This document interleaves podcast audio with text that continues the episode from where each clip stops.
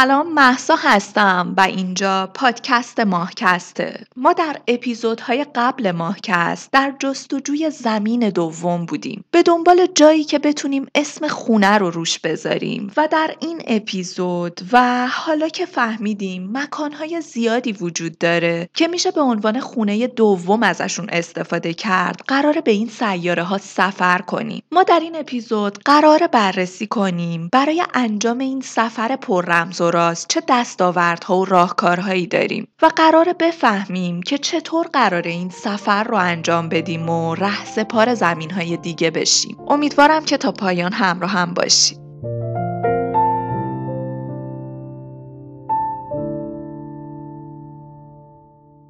چیزی که ازش مطمئنیم اینه که زمین تنها جاییه که می‌تونه به ما زندگی ببخشه. در واقع زمین تنها سیاره پشتیبان حیاته که ما از وجودش اطمینان داریم.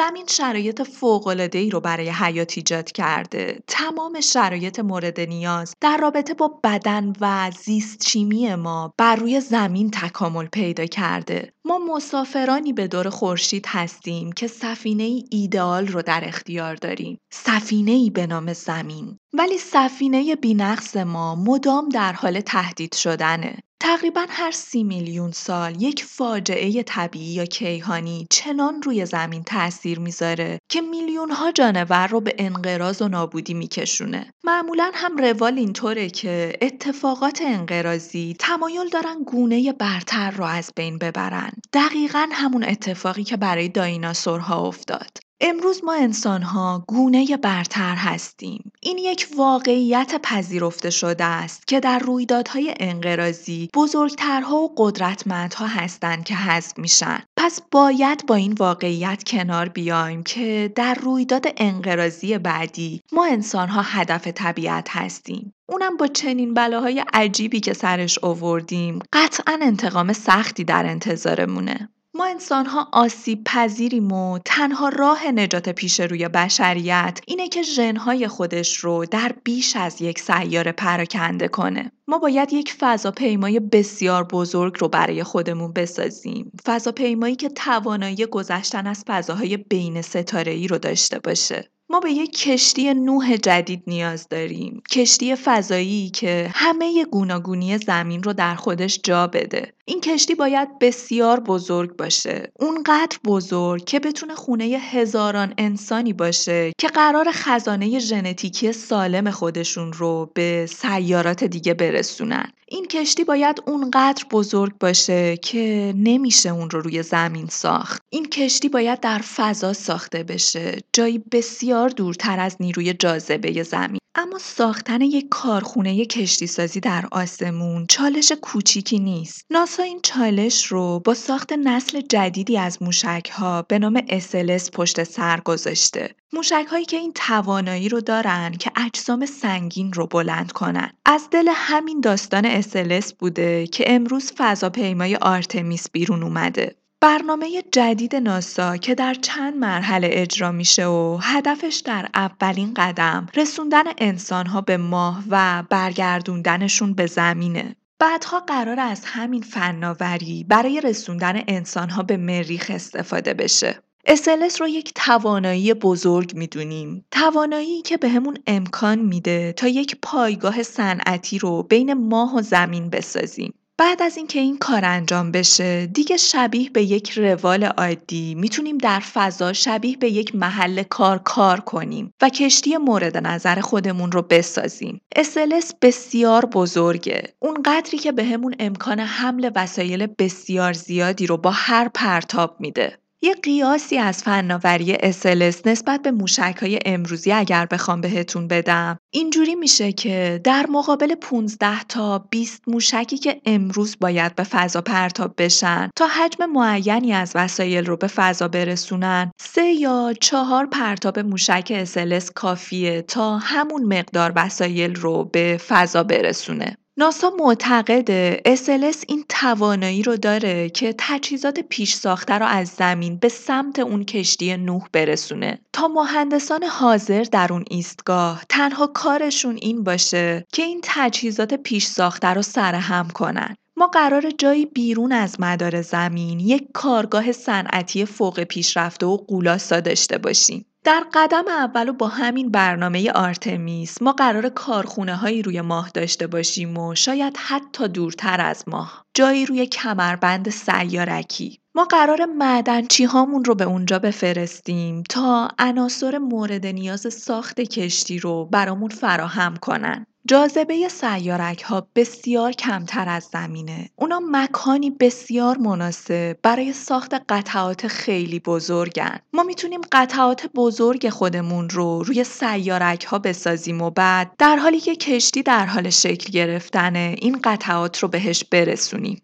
تقریبا هر چیزی که نیاز داریم رو می‌تونیم در منظومه خورشیدی خودمون پیدا کنیم. اما با تمام اینها هنوز یه چیز مهم کمه. ما برای مهاجرت از زمین نیاز به یک نیروی پیشرانه قوی داریم تا کشتی ما رو تا فضاپیمای انسانی ما رو به مکانهای بین ستاره‌ای منتقل کنه. ما برای رسیدن به این هدف به یک سیستم پیشرانه فوق سری نیاز داریم. سریعتر از هر چیزی که تا به امروز ساختیم.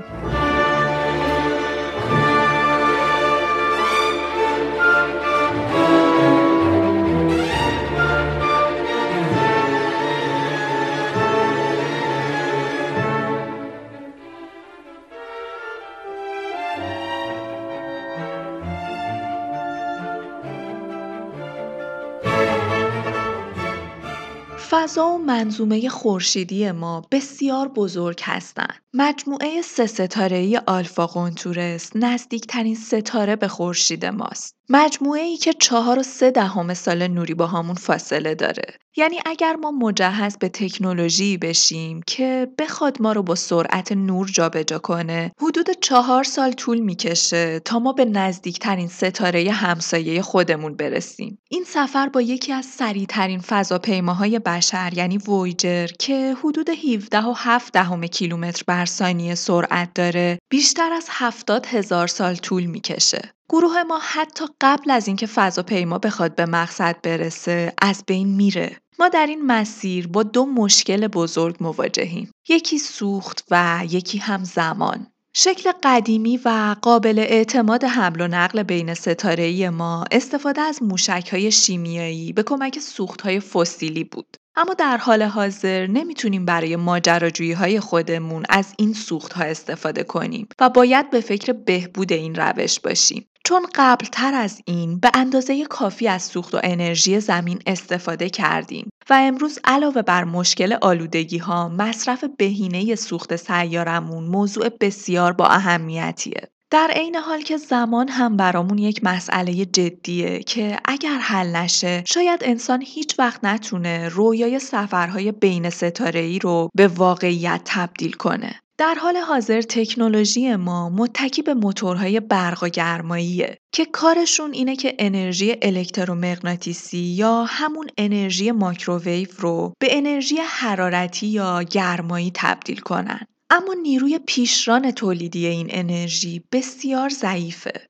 از دهه 1970 از این انرژی در زمینه های مختلف استفاده کردیم اما اونها گزینه های مناسبی برای اکتشاف کهکشان ها نیستن. برای حل این مشکل دو گزینه دیگه هم پیش رومون وجود داره که تکنولوژیش رو همین امروز هم در اختیار داریم. دو گزینه پیشرانه یونی یا بادبان خورشیدی. در پیشرانه یونی های نوعی سوخت بی اثر بارهای مثبت یا منفی می‌گیرن. یعنی یونیده میشن و یک میدان الکتریکی رو در انتهای فضاپیما شکل میدن. با این کار شتاب کم کم شروع به شکل گیری می‌کنه و در حالی که در ابتدا نیروی پیشرانه بسیار ضعیفی تولید میشه اما می‌تونه طی معمولیت های دوربرد به ازای حدود نیم کیلوگرم سوخت ده برابر یک موشک با سوخت فسیلی نیروی پیشران تولید کنه و به جای هول و نه ماه ما رو سی و نه روزه به مریخ برسونه. کاوشگر بامداد ناسا از همین نوع سوخته که استفاده می‌کنه.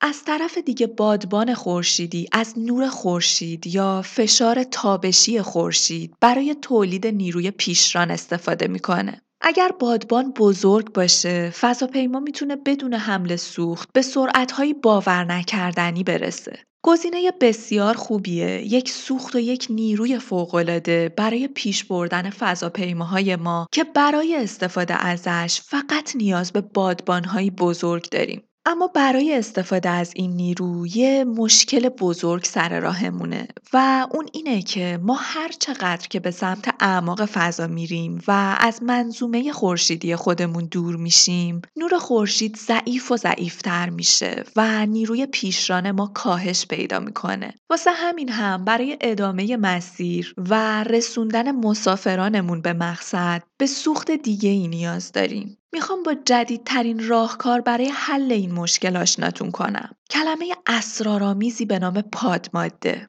اگه یادتون باشه در اپیزودهای مربوط به بیگ بنگ از پادماده براتون گفتم. پادماده برادر دوقلوی ماده است. با هم متولد شدن. شبیه به آینه ماده است و البته که دشمن ماده. برخورد ماده با پادماده چنان انفجاری رو رقم می‌زنه که باعث نابودی هر دوی اونها میشه. اطلاعات بیشتر در این رابطه رو می‌تونید در اپیزود مربوط به بیگ بنگ بشنوید. همین ویژگی، همین دشمنی ماده و پادماده کلید حل معمای ماست. پادماده می‌تونه سوختی برای سفرهای بین ستاره ما باشه. اون یک خاصیت انفجاری فوقالعاده داره که اونو تبدیل به موثرترین سوخت موشکی می‌کنه که دنیا تا به امروز به خودش دیده. زمانی که ماده و پادماده به هم برخورد می‌کنن ماده دست از ماده بودن می‌کشه و تبدیل به انرژی خالص میشه.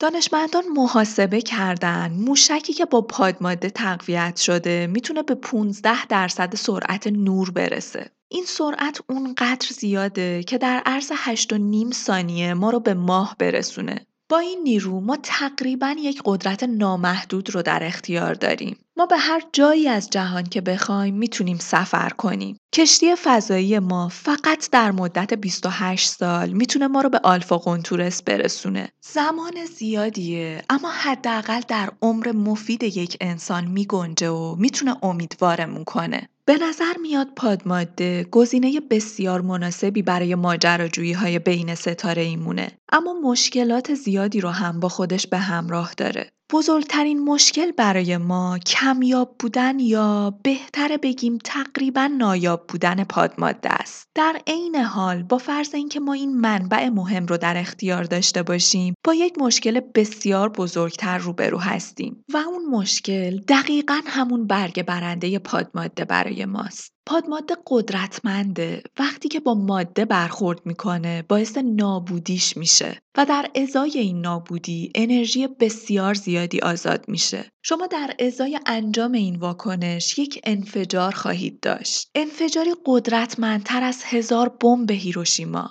ما توانایی کنترل همچین انرژی قدرتمندی رو نداریم. نمی‌تونیم رامش کنیم. نمی‌تونیم تحت اختیار بگیریمش. پس باید به دنبال راهکار بهتری باشیم. ما به یک انرژی قابل اطمینان تر نیاز داریم تا بتونه فضاپیماهای ما رو به مقصد برسونه و فقط چند گزینه محدود در اختیار داریم گزینه مناسبتر ما برگرفته از قدرت هسته خورشیده. این سازوکار رو به صورت مفصل و کامل در اپیزود سفری به اعماق خورشید شرح دادم. در اون اپیزود توضیح دادم که در هسته داغ و چگال خورشید های هیدروژن به هم برخورد می‌کنن و با قدرت زیادی به هم ضربه می‌زنن. این همون فرایند گداخت هسته‌ای خورشیده که انرژی تولید شدهش به زمین ما می‌رسه و به ما حیات و گرما میبخشه. حالا کاری که در سفر فضایی ما قرار انجام بشه ایجاد شرایط انجام گداخت هسته‌ای به عنوان سوخت فضاپیماست. این انرژی قرار نیروی پیشران فضاپیمای ما رو ایجاد کنه. یک موشک همجوشی ضعیفتر از موشک پادماده است اما هنوز دو سوم سرعت پادماده سرعت داره و بهترین گزینه موجود برای ماست. هیدروژن بهترین سوخت برای رفتن به سمت اعماق فضاست چون در ابرهای پهناور فضای بین ستاره‌ای به وفور وجود داره و با استفاده از گازهای بین ستاره‌ای به سادگی و به صورت خودکار آتیش می‌گیره با این ویژگی فضاپیمای ما هیچ وقت نیاز به سوختگیری مجدد نداره. حالا دیگه موتور همجوشی کشتی فضایی ما آماده روشن شدنه. با ده درصد سرعت نور با یک سفر 42 ساله قرار ما رو به آلفا قنتورس برسونه. زمان طولانی تر شده اما هنوز داریم در محدوده عمر مفید انسان پیش میریم. پس شرایطمون تقریبا موفقیت ها میزه. اما ما تازه اولین قدم رو برداشتیم. این سفر سفری بسیار مرگباره. جهان به شدت بیرحم و خشنه و برای نابودی ما راه های زیادی رو امتحان می‌کنه.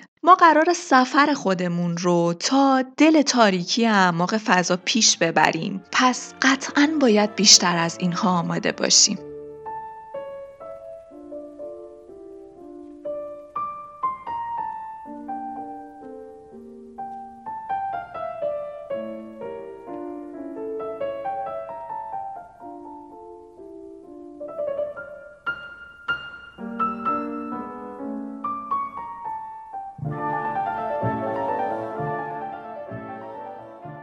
کشتی فضایی ما موشک های همجوشی خودش رو روشن کرده در حالی که هزاران داوطلب انسانی رو در خودش جای داده. این انسان ها داوطلب یک مأموریت یک طرفه برای ساکن شدن در سیاره دوردست هستند این جملات خیلی عجیب به نظر می‌رسن. اما بالاخره روزی ما باید این سفر رو انجام بدیم. این یک تصمیم اجباری برای ترک زمینه. ما راه دیگه ای جز این نداریم. اولین هدف ما هم نزدیکترین ستاره همسایمون یعنی آلفا قنتورسه که برای رسیدن بهش حدود چهل سال زمان نیاز داریم. هرچند اگر با سرعتی نزدیک به سرعت نور این سفر را انجام می‌دادیم طبق نظریه انیشتین زمان با ضریب ده آهسته می‌شد. با این محاسبات در سفری به گستره 100 سال نوری فضانوردان ما فقط ده سال پیرتر می شدن و در این سفر خیالی موقعی که به زمین برمیگشتن 100 سال از عمر دیگران گذشته بود. به هر حال این برامون فعلا فقط در حد یک رویاست چون حداقل امروز توانایی دستیابی به چنین سرعتی رو نداریم. تمام کاری که از دستمون برمیاد اینه که حداکثر سلامتی رو برای مسافران که عازم این سفر چهل ساله میشن فراهم کنیم. سالم نگه داشتن گروه ضروریه ولی آسون نیست. وقتی شما از زمین دور میشید اتفاقات زیادی برای بدنتون رخ میده. به محض دور شدن از جاذبه زمین و احساس بیوزنی سر انسان شروع به سنگین شدن می‌کنه. احساس سرگیجه شروع میشه که همین سرگیجه باعث احساس تهوع میشه. با طولانی تر شدن مدت دور بودن شما شما از زمین کم کم استخوانهای شما بیحس میشن و هیچ ضربه ای رو احساس نمی‌کنن.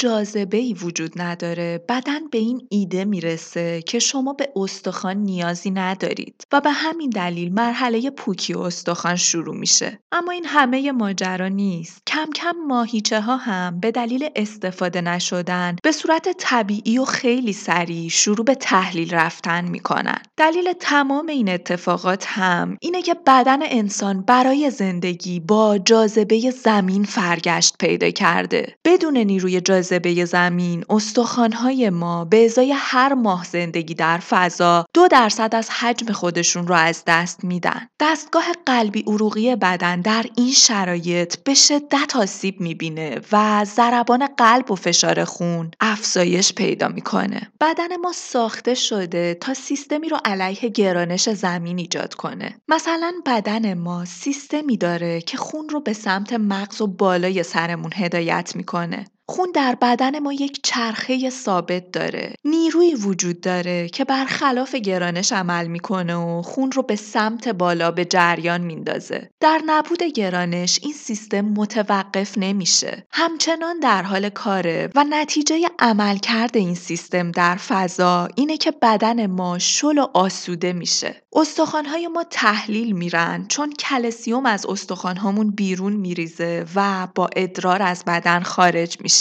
و نتیجهش هم طبیعتا میشه پوکی و استخوان. فضانوردان طی تجربیاتشون فهمیدن ستون فقراتشون موقع زندگی در فضا درازتر میشه. اونا اساسا دو نیم سانت بلندتر میشن و صورتشون به دلیل همون سیستم مقابله با گرانش که مایات و سیالات بدن رو بیش از حد نیاز به سمت بالای بدن هدایت می‌کنه گرد و متورم میشه. واسه همینه که معموران ایستگاه فضا فضایی که مجبور میشن روزهای زیادی رو در ایستگاه فضایی بگذرونن تمرینات سخت و ویژه‌ای دارن تا از میزان این آسیب ها کم کنن. اونا معمولا در روز حدود دو ساعت تمرین ورزشی انجام میدن تا دستگاه قلبی عروقی و استخوانها و ماهیچه های خودشون رو سالم نگه دارن. این تمرینات می‌تونن فرایند خطرناک تحلیل رفتن بدن رو در زمان عدم حضور جاذبه آرومتر کنن. اما ما از یک سفر چندین ماه حرف نمی‌زنیم. سفری که ما قرار انجامش بدیم یک سفر چهل ساله به نزدیکترین ستاره بعدیه. این سفر در نبود جاذبه می‌تونه جون مسافران رو به شدت به خطر بندازه. پس ما به یک راه حل دائمی برای نبود جاذبه نیاز داریم و هیچ چیزی هم برای انجام این کار نمی‌تونه مانعمون بشه. اگر جاذبه ای وجود نداره ما می‌تونیم جاذبه مصنوعی رو برای مسافرانمون فراهم کنیم با نیرویی که به موتور سوارها کمک می‌کنه تا به دیواره های عمودی بچسبن نیرویی به نام گریز از مرکز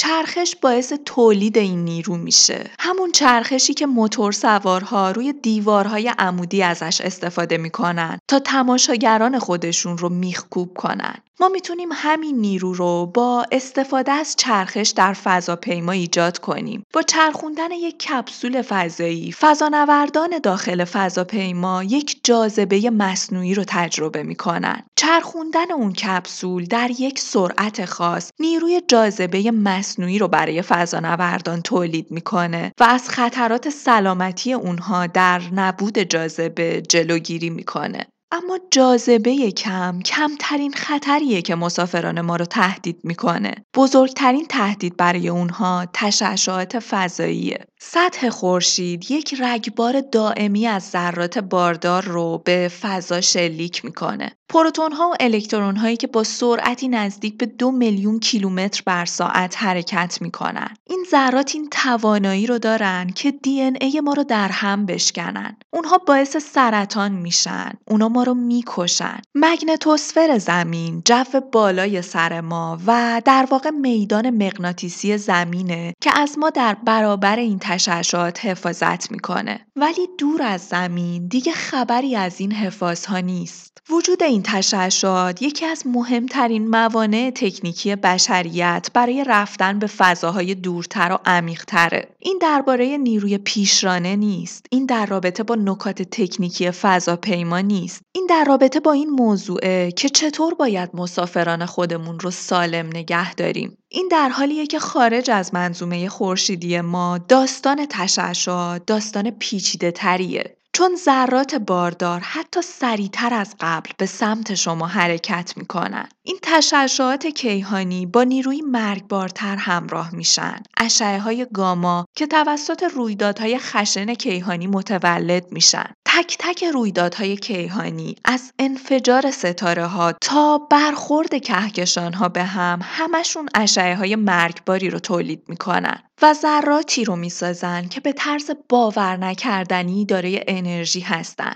ذراتی که قبلتر هیچ تجربه‌ای در برخورد با اونها نداشتیم. چون چنین تجربه ای قطعا مرگ ما رو رقم می‌زنه. بدن ما هیچ تطبیقی با این تشعشعات نداره. اونها سلول های بدن ما رو میشکافن و بدنمون رو زوب می‌کنن. تنها راه نجات ما اینه که به طریقی فضاپیمایی خودمون رو آیق بندی کنیم. در داستانهای علمی تخیلی معمولا فضاپیماها یک حباب مغناطیسی محافظ درست می‌کنن. چیزی شبیه به میدان مغناطیسی که از زمین محافظت می‌کنه. اما خب این راهکار مشکلات خاص خودش رو هم داره. چنین وسیله ای نیاز به انرژی زیادی داره تا در تمام طول مدت این سفر ثابت کار کنه. و البته که احتمال خرابیش هم وجود داره. راهکار اینه که از یک تکنولوژی بسیار ساده تر استفاده کنیم. پوشوندن فضاپیما با یک لایه مقاوم. پوشوندن اما یک راهکار ساده نیست. به این سادگی نیست که بخوایم از فضاپیمامون با سرب یا چیزی شبیه به اون محافظت کنیم. در واقع اگر این کار رو انجام بدیم، اوضاع رو برای خودمون پیچیده تر کردیم. چون این کار باعث میشه تشعشعات جذب بشن و در مرحله بعد با شکل خطرناکتری ساطع بشن. ما نمی‌تونیم از فلزات برای این کار استفاده کنیم. ولی دانشمندان یک پیشنهاد عالی و بینقص دادن.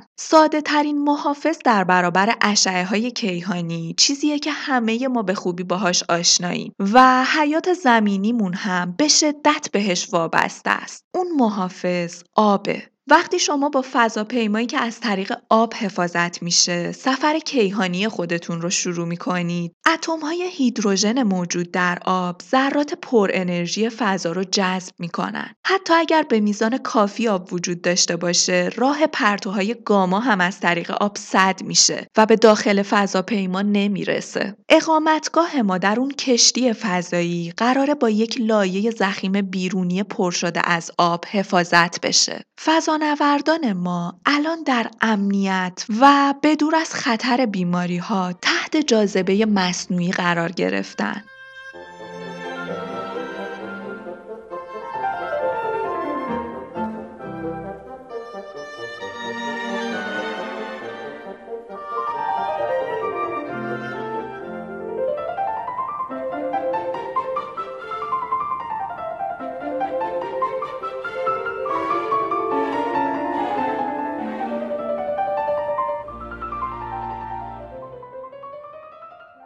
یک فضاپیما که با هزاران داوطلب پر شده به منظومه سه ستاره آلفا قنتورس می‌رسه. گروه ما امیدواره که اولین دنیا از بیشمار دنیاهایی که بشر می‌تونه روش اسم خونه رو بذاره پیدا کنه. ولی کدوم یکی از این ستاره ها بهترین نوع سیاره ها رو در اختیار دارن؟ ما می‌خوایم که یک خونه جدید پیدا کنیم. خونه ای که احتمالا حداقل کمی متفاوت با زمینه. چون ما برای این سطح از جاذبه زمینی ساخته شدیم. ما برای این جو ساخته شدیم و در واقع ما برای زمین ساخته شدیم. زندگی در هر سیاره دیگه ای می‌تونه چالش بزرگی برامون باشه. در اولین قدم هم قاعدتا باید نزدیکترین مکانها به زمین رو مورد بررسی قرار بدیم و مجموعه آلفا قنتورس مجموعه سه ستاره ای آلفا قنتورس اولین قدم کوچیک ماست. بیایید با هم ستاره های این مجموعه رو بررسی کنیم. اولین ستاره این مجموعه آلفا قنتورس A که کمی روشنتر و بزرگتر از خورشید ماست و گرمای بیشتری رو هم به فضای اطراف خودش ساطع می‌کنه. ستاره دوم این مجموعه آلفا قنتورس B نام داره که اونقدر نزدیک به ستاره اوله که جاذبه این دو ستاره یک مدار گردشی دو ستاره ای رو براشون شکل داده. این دو ستاره هر 80 سال یک بار به دور همدیگه میچرخن. این گردش مداری خبر بدی برای ماست چون معمولا هیچ سیاره‌ای دور چنین مدارهای ستاره‌ای دوتایی تشکیل نمیشه. اینجا شانس کمی برای زنده موندن وجود داره ولی سومین ستاره این مجموعه امیدها رو به برمیگردونه. آلفا قنتورس یک کوتوله قرمز بسیار تاریک و کوچیکه. اون قدری که با چشم غیر مسلح از زمین قابل دیدن نیست. با این حال اما ستاره شناسان سیاره های زمین مانند زیادی رو دور این نو ستاره در کهکشان راه شیری پیدا کردن. به نظر میاد کوتوله های قرمز برای شکلگیری سیارات زمین مانند بسیار ایدئال هستند. من در اپیزود قبل این ماجرا رو مفصل توضیح دادم. بر اساس مقاله‌ای که همین امسال در سایت نیچر منتشر شده، تا به امروز سه سیاره زمین مانند در اطراف این ستاره کشف شدن. من لینک این مقاله رو در قسمت توضیحات پادکست می‌ذارم براتون. گویا سومین سیاره کشف شده کیف بیشتری داده به محققان آلفا قنتورس. سیاره که کمی کوچیکتر از سیاره زمینه و احتمالاً که هایی از آب مایع روش وجود داره. این سیاره می‌تونه یک خونه خوب و ایدئال برای حیات باشه. با یک جو زخیم و گرم و های مایع و مگنتوسفر محافظ، این سیاره می‌تونه یک پناهگاه عالی برای بشریت باشه تا اولین خونه جدید خودش رو بسازه. ولی ما باید احتمالات رو پیش بینی کنیم. فرض کنید که ما سیاره ای رو پیدا کردیم که از خوب کمی پایین تره. شاید بسیار سرد باشه، شاید جاذبه بسیار کمتر یا بیشتر از زمین داشته باشه. ما همونطوری که قبلتر هم بهش اشاره کردم، ربات هایی هستیم با کودهای ژنتیکی مشخص. ما به صورت ژنتیکی برنامه ریزی شدیم تا با یک مقدار مشخص از اکسیژن با مقدار مشخصی از کربن دی اکسید و یک جاذبه مشخص روی زمین رشد کنیم. به همین دلیل هم هست که به محض اینکه وارد سیاره دیگه ای میشیم باید بدنهای خودمون رو با شرایط جدید تغییر بدیم تا بتونیم با اون شرایط سازگاری پیدا کنیم. ما باید این توانایی رو داشته باشیم که خودمون رو مهندسی کنیم. این شاید به این معنی باشه که ما نیاز داریم تا از ژنهای موجودات دیگه سازگاری مورد نیاز خودمون رو با محیط جدیدمون به دست بیاریم. تا بتونیم خصوصیات و ویژگی های مناسب برای زندگی در سیاره جدید رو برای خودمون مهندسی کنیم. این شاید بهترین راه حل ممکن باشه. برای این کار دانشمندان همه جا رو گشتن تا بهترین ژن رو برای دووم آوردن مسافران ما در فضا پیدا کنن. تا در نهایت این ژن حیاتی رو در موجودی پیدا کردن که از یک دونه شن بزرگتر نیست. همین الان در همین لحظه ناسا داره روی سری موجود کندرو به نام خرس آبی کار می‌کنه. اصلا گول اسمش رو نخورید چون همونطور که گفتم این موجودات از یک دونه شن بزرگتر نیستن. این موجودات فوقالعاده عجیبن. می‌تونن در دامنه دماهایی از نقطه جوش تا منجمد شدن زنده بمونن و دووم بیارن. برای زنده موندن در شرایط سخت ساخته شدن. اونا حقیقتا مرد روزهای سختن. اونا می‌تونن در اعماق دریا و حتی تشعشعات بالای کیهانی هم زنده بمونن تا حدود سی سال بدون آب و غذا زندگی کنن. اونا توانایی رفتن به حالت زندگی تعلیقی رو دارن. می‌تونن خشک بشن برای سالها زندگی مرده ای داشته باشن و به محض برخورد با آب زنده بشن. انگاری که هیچ اتفاقی نیفتاده. ناسا امروز در حال بررسی این موجوداته. این موجودات به ایستگاه فضایی فرستاده شدن. اونا در آزمایشگاه مورد آزمایش قرار گرفتن. تا دانشمندان بفهمن ترفند اونها برای زنده موندن چیه. جالبتر از همه اینها اینه که این موجودات توانایی ترمیم ترمیم خودشون رو دارن و این کار رو از طریق تولید آنتی اکسیدان ها انجام میدن که نقش مهمی رو در ترمیم سلول ها به عهده داره. دانشمندان همین الان این موجودات رو به شدت تحت نظر دارن تا به راز و رمز ژنتیکی اونها پی ببرن. اونا سعی دارن بفهمن چطور می‌تونیم دی‌ان‌ای انسان رو اصلاح کنیم تا همین کار رو برامون انجام بده. روزی دی‌ان‌ای این موجودات ریز شاید این امکان رو بهمون بده که دیگه نیاز نداشته باشیم سیاره ای عینا مشابه زمین پیدا کنیم. شاید فقط فرود روی یک سیاره دیگه کافی باشه. ما اون روز و با اصلاح و دستکاری ژنتیکمون برای زندگی در هر شرایط و سیاره ای آماده هستیم. این اپیزود از ماهکست رو همینجا تموم می‌کنم. من تصمیمم بر این بود که در یک اپیزود موضوع مهاجرت انسان از زمین رو ببندم و تموم کنم. اما یه بخش ژنتیکی انسانی داره این سفر که اونقدر مفصل و جذابه که ترجیح دادم در یک اپیزود ویژه و با جزئیات بیشتر به اون بپردازم. تمام منابع استفاده شده در این اپیزود رو لینک مقالات، عکس های مورد نیاز و هر نوع اطلاعات مربوط به این اپیزود رو می‌تونید در قسمت توضیحات پادکست پیدا کنید. طبق معمول ازتون می‌خوام حمایت از ماهکست رو فراموش نکنید که این پادکست برای ادامه دادن به حمایت همراهانش نیاز داره. ماهکست رو در قالب پست یا استوری به عزیزانتون معرفی کنید. برای حمایت مالی هم می‌تونید از لینک هامی باش که در قسمت توضیحات پادکست گذاشته شده استفاده کنید.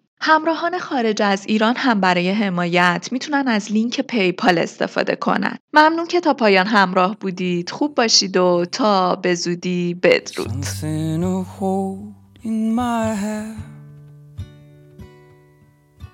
Something else to believe in.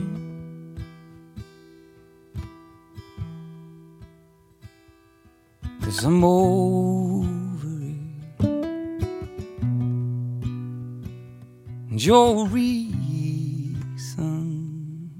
for wanting to stay, your reasons for wanting to change my reasons for everything I do to you. I have tried, but I don't fit into this box I'm living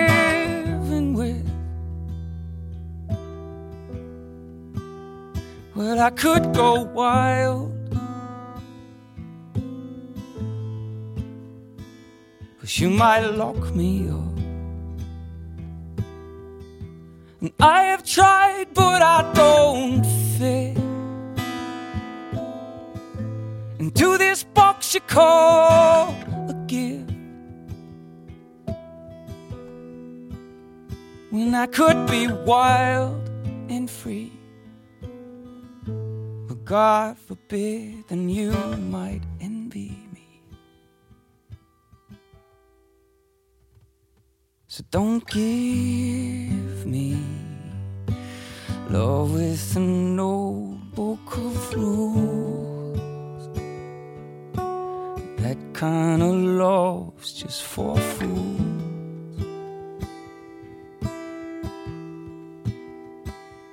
And I'm over my reasons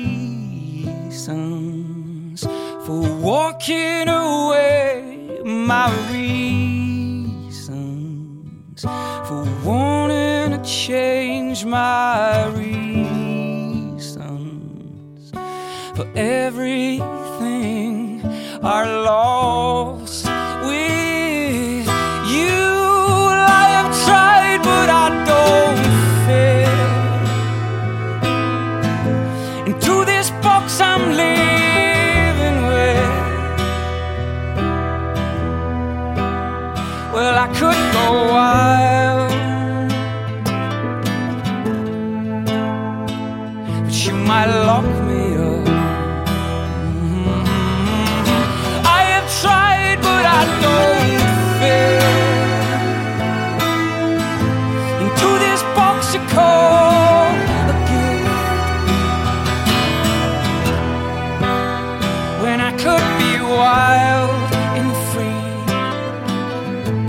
God forbid, then you might envy me.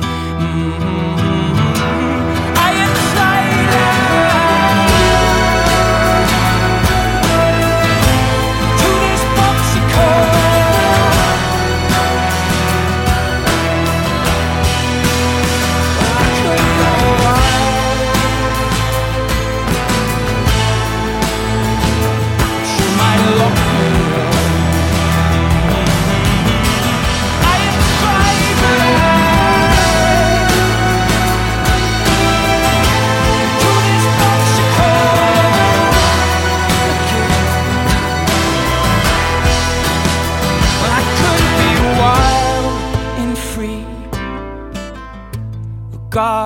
Forbid, then you might envy me. Well, I could be wild and free. Well, God forbid, then you might